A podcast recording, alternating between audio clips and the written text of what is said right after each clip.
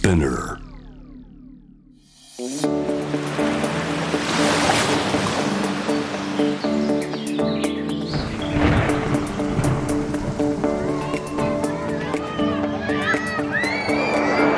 SDGs Explain for Business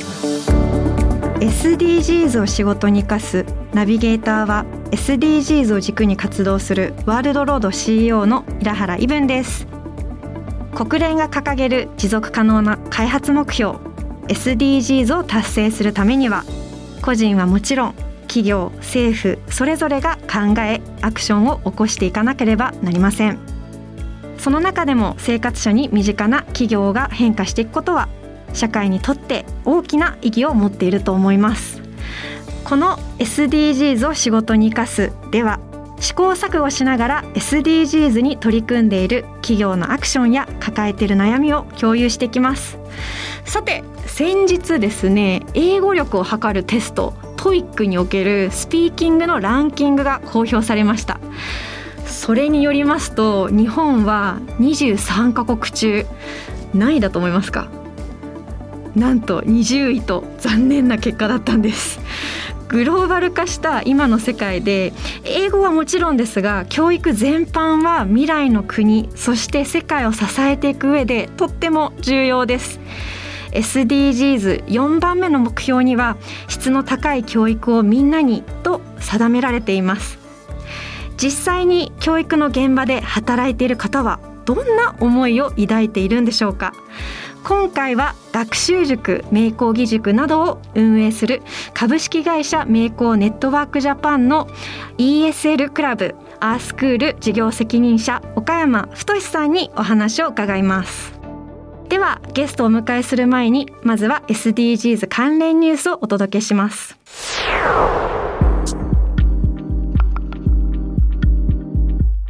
マクドナルドのハッピーセットのおもちゃ脱プラスチックへ。マクドナルドは2025年末までに子ども向けのハッピーセットについているおもちゃについてプラスチックの使用を大幅に削減することを発表しました。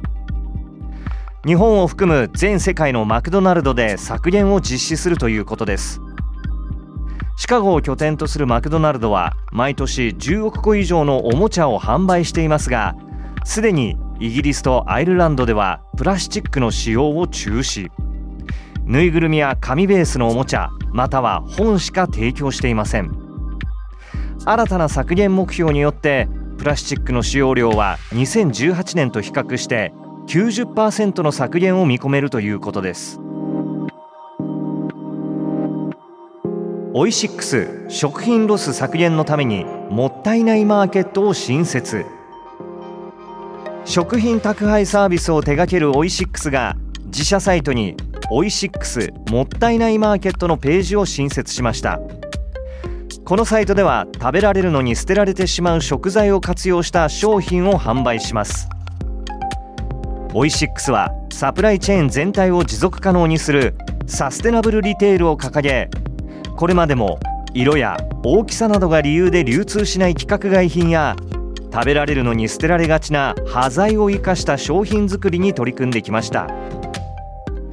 農林水産省によると日本の食品廃棄物は年間およそ2531万トン。このうち食べられるのに捨てられる食品ロスは年間およそ600万トンと推計されています。オイシックスの広報担当者は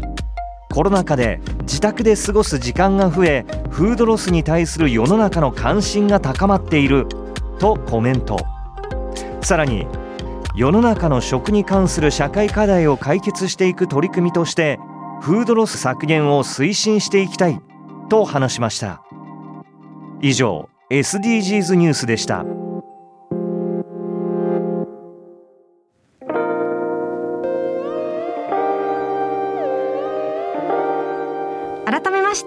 SDGs を仕事に生かすナビゲーターの平原伊文です。それではゲストをご紹介しましょう。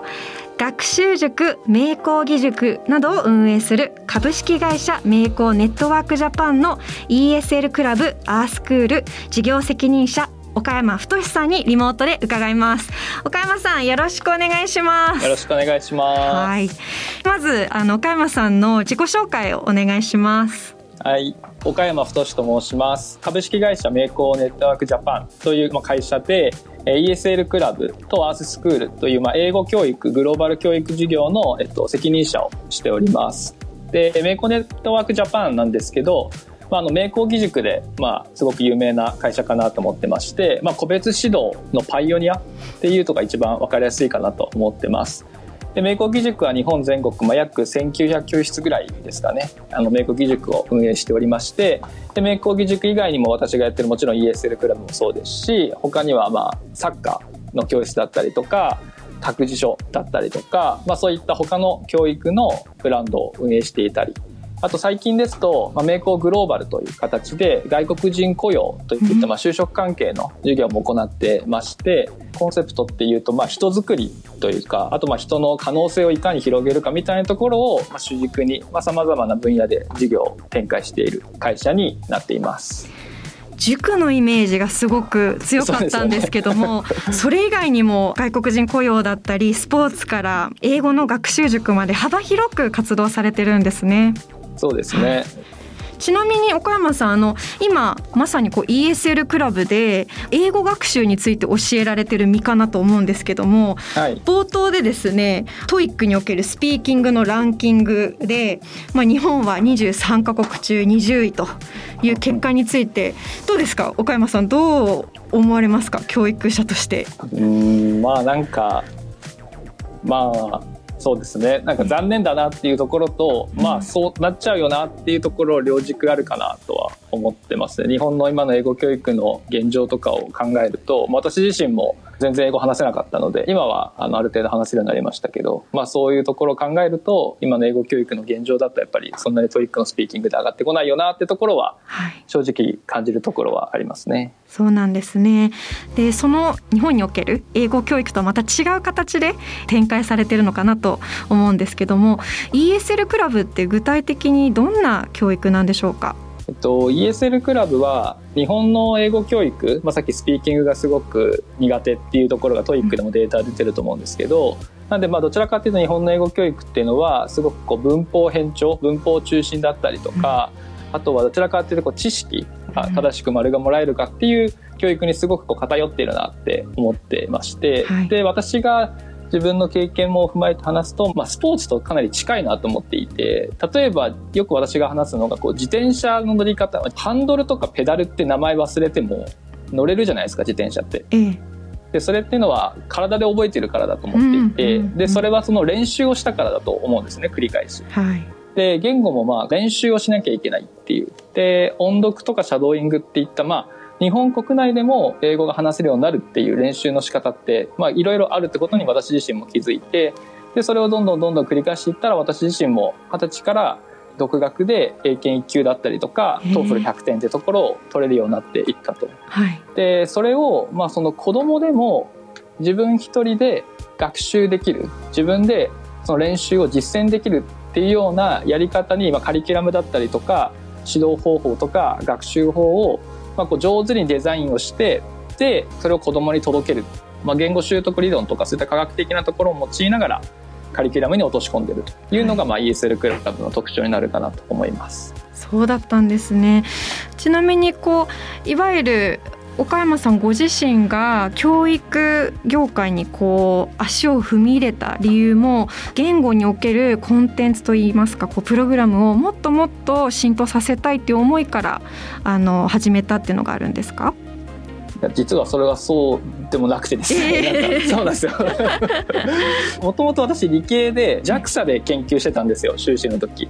でそこでその JAXA である教育プログラムがずっと開催されてて年1回、はい、でそれが「キミッション」っていう名前の「君が作る宇宙ミッション」の略なんですけど「はい、キミッション」でこれどういうプログラムかっていうとその高校生を全国から、まあ、1週間ぐらいこう集めてで高校生自身に宇宙ミッションを作ってもらうっていう、うん、まあ、今でいうアクティブラーニングとか共同探究的なこう学びみたいのをやっていてでそのプログラムに3年ぐらい携わさせてもらってで私が最後3年目でリーダーをやらせてもらったんですね。はい。でその時に見た光景がもう自分が受けてきた教育とまるで違ったんですよ。はい。やっぱりこう自分が受けてきた教育っていうのは正解があって知識の習得が目的でどれだけ丸がもらえるか。うん。でどれだけテストでいい点取って進学ですよね。でその先の就職を良くするかっていうゲームだったのがそのキミッションで見ている光景は高校生たちが本当にこう宇宙ミッションを作りたいみんなでいいものっていう、まあ、大きなこう目的があって、まあ、今で言うとプロジェクト型の学びだと思うんですけどでその目的を達成する中に自然なこう学びが組み込まれてるっていうか誰も勉強しようと思ってるわけでもないのに宇宙ミッションを作るっていうのをひたむきにやってる中にこう学びがあるっていう光景がすごいこうなんていうかインパクトが強くて自分の中で。うん。ででその体験でかなり見せられてしまったというか教育に。ええでそこでまあその教育ってところにかなりこう自分が魅力を感じたってこともあって、うんじゃあそういったまあ探究だったりとかキミッションで見たような子どもたちが主体的に学ぶ教育っていうのをどう実践できるのかってところをちょっと試してみたいなって思ってうん。教育を選んだっていう形なので、きっかけは実はあんまり英語関係ないっていう そうなんですね。実際に今教育業界に飛び込んでみて、まあはい。どうでしょう？そこは日本における教育の課題とかちょっとこう岡山さんが目指していた方向とは真逆なのかなと思うんですけど、うん。いかがでしょ正直ありました。やっぱこう自分のやりたい学びっていう探究的なものと、親御さんが求めてるのは正解のある明確な定期試験だったりとかっていうところのギャップっていうのは結構自分の中ではやっぱり葛藤があって。で定期試験ってところの部分を、まあ、満たすってことを達成しながらかつやっぱり答えのない教育ってやるのはかなりやっぱ難しい。でただ一方で、まあ、そのいろいろ縁もあって、まあ、このメイコグループに私が転職してでその時に ESL クラブの立ち上げっていうところがあったんですけどなんかその時に英語ってまあ言葉じゃないですか。う。ええ、なんで探求する時って当たり前ですけど言葉使うじゃないですか。うんうんうんでそう考えた時に親御さんは英語力を伸ばしたいでも英語力を伸ばす上で例えば思考力とかいろんな視点の視野を踏まえた上で自分の意見を言うとかってそこって英語力に含まれるって思ったんですよね。はい。ってことは親御さんが欲しい英語力アップと自分がやりたい要は学びの探求とか共同探求とか答えのないディスカッションとかって英語教育っていう共通項を使えば噛み合うんじゃないかっていうことを思ったんですよその ESL クラブ立ち上げの話を聞いた時に。であればその定期試験アップみたいなところよりも英語教育ってその言語教育に振った方が自分のその理想の教育に近いものがより実現しやすいんじゃないかなって思って英語教育に移ったっていうのがこう英語教育に私がこうなんか軸足をちょっと変えたきっかけっていうのがありますね。まあ、2030年 SDGs のまあ目標が達成されなきゃいけない日がある中で岡山さんは一こう教育者として何かそれに向けて、えー取り組んでいることだったり意識されていることはありますか？そうですね、まあ、教育っていう立場で言うとなんか教育って、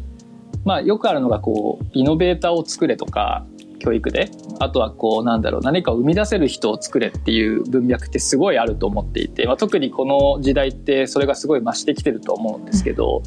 もう一つ大事な点としてやっぱりこうある意味消費者を作ってるとも思ってはいるんですよ。はい要はその子どもたちがどんなコンテンツを使ってどんな学びをするかっていうのはすごいやっぱり多感な時期にそれを受けるってことなので要は大きくなった時の例えば何を買うかとかそういったこう価値基準も教育によって十分影響を受けるなって思っているんですよね。はい。うん。うん。でその時に例えばじゃあまあ本当に平原さんがやってるような SDGs かけるビジネスとかでそれをこう企業がどういうふうに取り組むかっていうのはやっぱり企業である以上消費者ありきっていうところは結構あるなって思っていてでやっぱりそこの部分が、まあ、もちろん企業から働きかけることもあるし消費者がよりそういったものをなんだろうな価値が高いなとか大事だなとか大切だなと思って買う行為をすればするほどそこの循環でぐるぐる回るなって思っていて。でそういった意味で言うとその消費者をこう、まあ、消費者を作るっていうと言葉にあれがあるかもしれないですけど、やっぱりそういった、まあ、いろんな社会課題も含めて探求をして考えてでそれを当たり前に捉えて大きくなっていった、まあ、要は分かんない。大学生になったとか大人になった時って、なんか絶対購買行動も変わるかなって思っているんですよね。でそうなってくると要はよりなんだろうな教育っていうこう社会の中の機能を使うことでそういったことに感度が高い関心が高い人を増やすことができるしそういった人が増えればもちろんそういった人が働けばまた、ね、企業側も変わってくるのもあるし買う人が変わればもちろん企業も、まあ、生き残る上で絶対変わっていかなきゃいけないし、変わっていくことが逆にチャンスになると思っていてなんかそういった意味で言うとやっぱりアースクールでそういった SDGs もそうですしいろんな世界課題答えのない問いを、まあ、英語でディスカッションをさせてもらってたりとかするんですけど、はい、そうすることでなんかそういったことをもう子供の時から当たり前に考えてる子が増えていってくれれば、うん、まあ、そういった子たちが大きくなった先の世界っていうのがより本当にこうなんかサステナビリティにすごくより例えば関心の高いような消費と生産っていうのがこうぐるぐる回るのかなっていうのは思っていて、うん、そういった意味ではそういったこう教育まあ、探究的なかつ社会課題っていうところを探求していくような教育学びっていうのを広げていくっていうことが、なんかすごくそういった目標をまあ教育なんでねかなり時間かかっちゃうんですけど、その見えることに対しては。でも私としてはそういったことが教育でもっといい世界作れるっていう信念にもかなり近いと思っていて、なのでそういったものを教育で届けることでなんかそこに少しでも貢献できたらいいなっていうところは持ちながらアーススクールをやってるっていうのはありますね。はい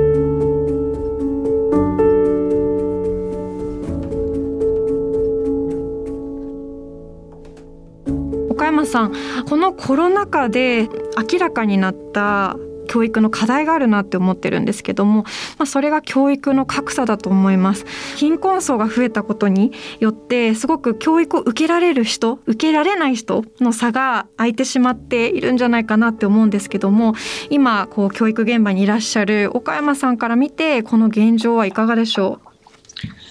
そうですね。まあ、これ私個人の意見になってはしまうんですけどもそれ別にコロナが起こる前から普通にあったなって思ってはいるんですよね。でそれってもちろん貧困もそうだし例えばその今の教育が合ってない子たちってやっぱりいるんじゃないですか。その何かにとってすごい得意なんだけど一方で今の教育で図られてしまうことがとても苦手だっていう子もいたりとかしますしなんかそういった意味でもそういった教育の格差とかってあるかなと思っていて、で、そこで言うと、なんか私結構その個人で今、フリースクールを運営している方と結構つながりを深めているんですよ。で、フリースクールってやっぱすごいそれぞれのスクールが自分たちの課題意識を持ってるんですよね。問題提起を持っていて、それこそ貧困っていうことで、すごく難しくなっている方に教育を届けたいってこともあるし、あとは、例えばそういった学習がすごくある特定のことがすごい得意なんだけど、何か物を書いたりとか読んだりとか座ってるってことがすごい苦手な子たちを誰も取りこぼしたくないってことで、そういった子たちのためのフリースクールやったりとか、なんかそういった、要は一つの教育で全ての課題、教育的な課題を解決するって私は無理なんじゃないかなって思っていて、一方で、その多様な学びのあり方、教育のあり方っていう教育の提供者が増えれば増えるほど、要はそういった多様な状況に置かれた人たちが、それを選べるようになるじゃないですか。はい、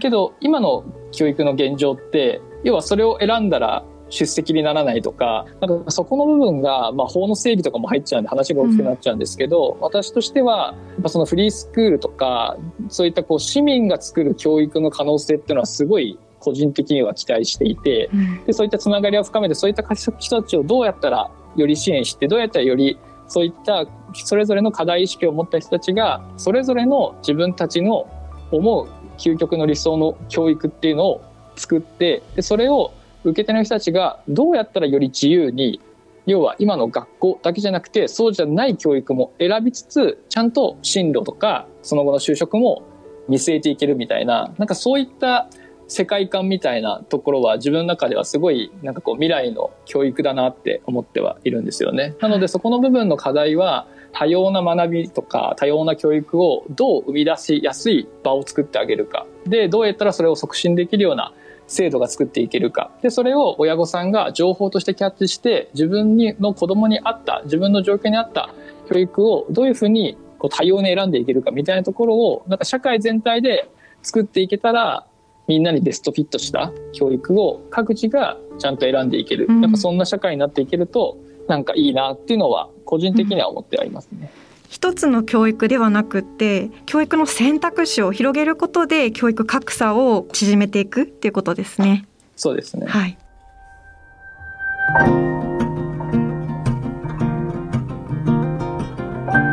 最後に岡山さんにちょっとお伺いしたいのがこれ、すべてのゲストの方々に聞いてるんですけどもしあの岡山さんの方で日々の日常で取り組まれている SDGs アクションがあれば教えてください。なんかこれを SDGs アクションって言っていいのかちょっと分からずにちょっと話すんですけど私はそのまあ5歳の娘がいて娘とこういった課題について対話をするみたいなところは自分のやれる範囲で言うとなんか取り組めることだなと思っていて、例えば仕事の関係でこの前その動物保護環境保護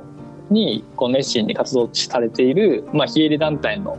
ま、ところに訪問していろいろ話聞く機会があったんですけど、まあ、そこでこうなんか資料とか,、まあ、なんか動画とかをちょっと URL でリンク教えてもらって家に帰って、まあ、娘にこう見せてみるわけですよ。はい。でそれこそその例えばまあカバンとかそういった毛皮を作るために動物が大量に殺されてしまってるとかって、うん、まあ、そういった動画とかこう資料とかっていうところをこう見てで、まあ、娘に聞くんですよね。これどう思うとか、どう感じるとかって聞くとかわいそうだと思うみたいな。ああそっか。じゃあやめた方がいいと思う？とか言って。でもカバンは欲しいみたいな。でもそれ死んじゃってんだよとかって言ったら、はい。でも自分たちで殺すわけではないでしょとかってこう言ったりするわけですよ。でもなんかそれってなんかそんなこと言っちゃダメでしょみたいなことも言えるとは思うんですけどでもそこのところを無理にこう押し付けずにその団体の方も言ってたのがなんかじゃあどうすればいいんですか？とかなんかそういったすぐ方法論に飛びついた質問が来るんだけど、うん、もうそういったことじゃ解決されない問題ばかりだって言ってたんですよね。うん。それこそこう複数のステークホルダーとか複数の視点でみんなでやっぱそれこそそれこそ短期的に問題の本質が何なのかっていうのを見極めた上で考えていかないいけない問題が多いって考えるとなんか親子でそういったことをなんか無理にこう親のそれこそ知識とか倫理観みたいなところを押し付けるんじゃなくて、うん、子供とそれこそフラットな関係で対話とか探求とかを、まあ、何でもいいと思うんですね題材って、うん、そういったものをちょっと親子で取り上げてみてなんか単純にどう思うとかでもこれってこうなんだよとかでもこうかこっちから考えたらどう思うとかっていうこうなんかいろんな視点をちょっと親が与えてあげながらそこを正解を押し付けるんじゃなくてフラットに対話をしていくみたいなところは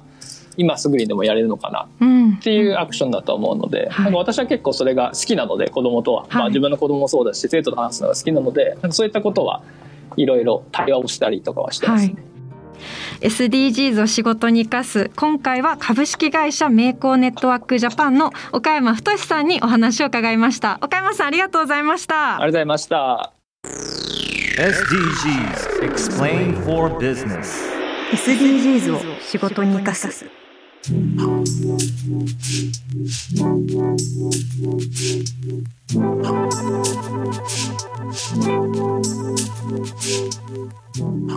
ここからは仕事で使える SDGs の数字と言葉に関するトピックをご紹介します。今日の言葉は人権デューデリジェンスです。海外と取引のある企業に勤めている方、SDGs や人権問題に関心のある方は人権デューデリジェンスという言葉を聞いたことがあるかもしれません。なんとなく知ってるけど正確な意味はわからないという人もいるのではないでしょうか人権デューデリジェンスとは企業が事業活動に伴う人権侵害のリスクを把握し予防や軽減のために対処することを言います社内だけではなくサプライチェーンの人権問題も対象です。人権侵害の例としては賃金の不足未払い過剰不当な労働時間社会保障を受ける権利の侵害パワハラセクハラ強制労働児童労働外国人労働者の権利侵害差別などがあります。企業活動における人権侵害は世界的にも解決していかなければならない大きな課題として認識されています。皆さんの職場や取引相手との関係性においてもこういった問題がないか改めてチェックし把握して改善していくアクションそれこそが人権デューデリジェンスです。最近ではしっかりとねネットで調べれば出てくる情報もたくさんあると思うのでぜひチェックしてみてください。ただ企業活動と言ってしまうとどうしても自分からは遠いものと感じてしまう方もいるかもしれません。ぜひ日常のお買い物で商品を手に取る際にその商品が作られる過程で人権侵害が起きていないかを考えてみることから始めてみてはいかがでしょうか。ということで仕事で使える SDGs の数字と言葉に関するトピック。今日ご紹介した言葉は人権デューデリジェンスでした。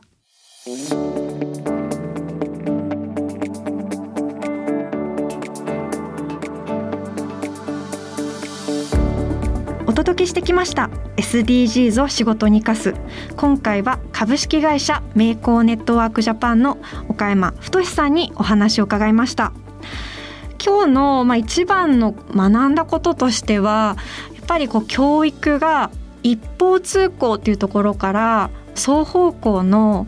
対話型のコミュニケーションになってるなっていうところでこれってまあ子どもたちの教育だけではなくって私たち一人一人ですね働くビジネスパーソンが学べることなんじゃないかなって思いました。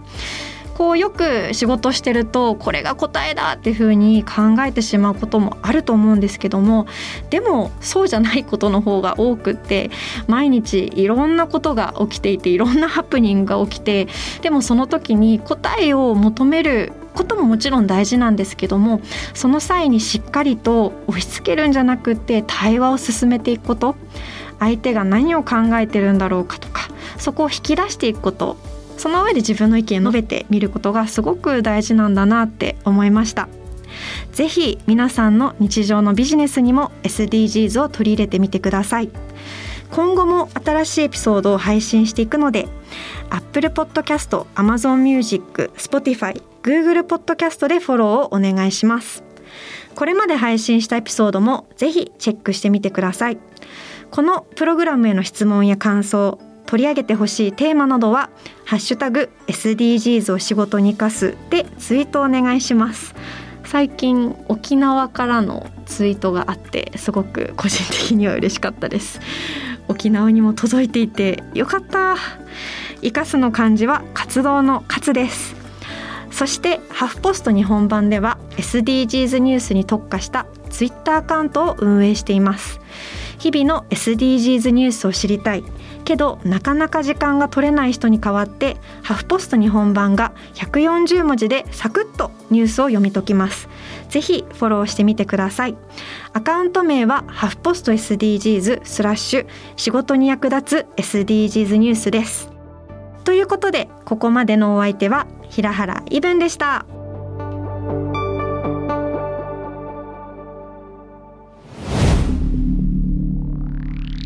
Spinner.